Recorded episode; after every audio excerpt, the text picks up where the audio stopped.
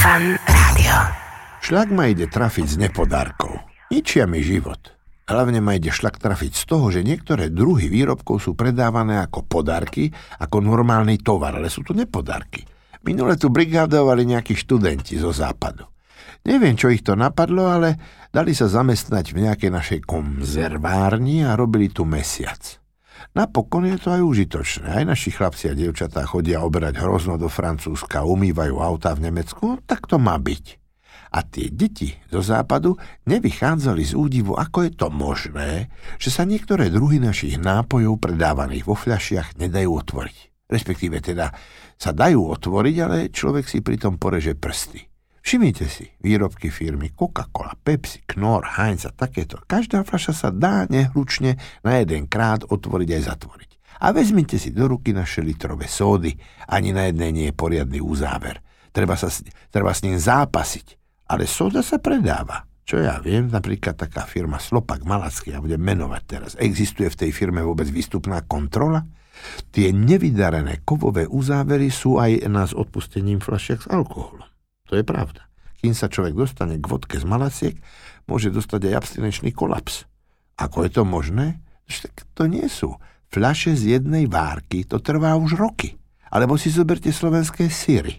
Chutia výborne, ale obaly Rôzne tie trojuholníkové lunexia, bunexia, kunexi sú zabalené ledabolo alebo príliš starostlivo, že je to tam úplne až zatapacírované. K syru sa môžeš, môžeš úporne prepracovávať, domazať si ruky. Prečo? Prečo sú v predaji nepodárky? Z trojuholníkových syrov sú jediné bezchybne balené a ľahko sa rozbalujú trojuholníky karička z Michaloviec. Jedným slovom, tí sa nemusia hambiť za nepodárky. Ale zrejme sa nehambia ani výrobcovia, ktorých syry sa nedajú ľahko rozbaliť, ktorých flašky sa nedajú ľahko otvoriť. No ale prečo by sa hambili predávať, keď my sa nehambíme kupovať?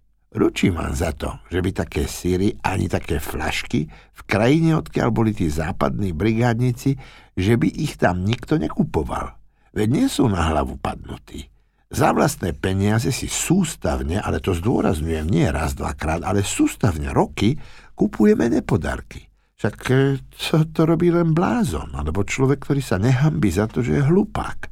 No ale ukážte mi hlupáka, ktorý sa za to hambí, že je hlupák.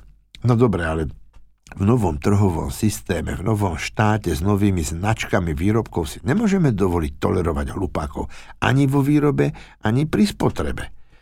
Lenže pochybujem, že to všetko zapričinuje hlúposť. Ja si myslím, že na príčine je šlendriánstvo, ktoré sa tak vžilo v spôsobe práce a konzumácie, áno, lebo my aj konzumujeme šlendriánsky, že to prestalo byť šlendriánstvom. Už nám nevadí článok v novinách s tlačovými chybami, už si necháme naliať vlažnú Coca-Colu, už nevravíme, nevrátime novú skriňu, keď je poškrabaná, už nevystúpime z vlaku, ktorý je špinavý. Už sme rezignovali na nepodárky. Deti nám kosí salmonelóza, nám tečie z nosa, pretože nám natieklo do nových drahých topánok. Turisti zo sveta, ktorom je šlendriánstvo nielenže zakázané, ale aj prísne trestané.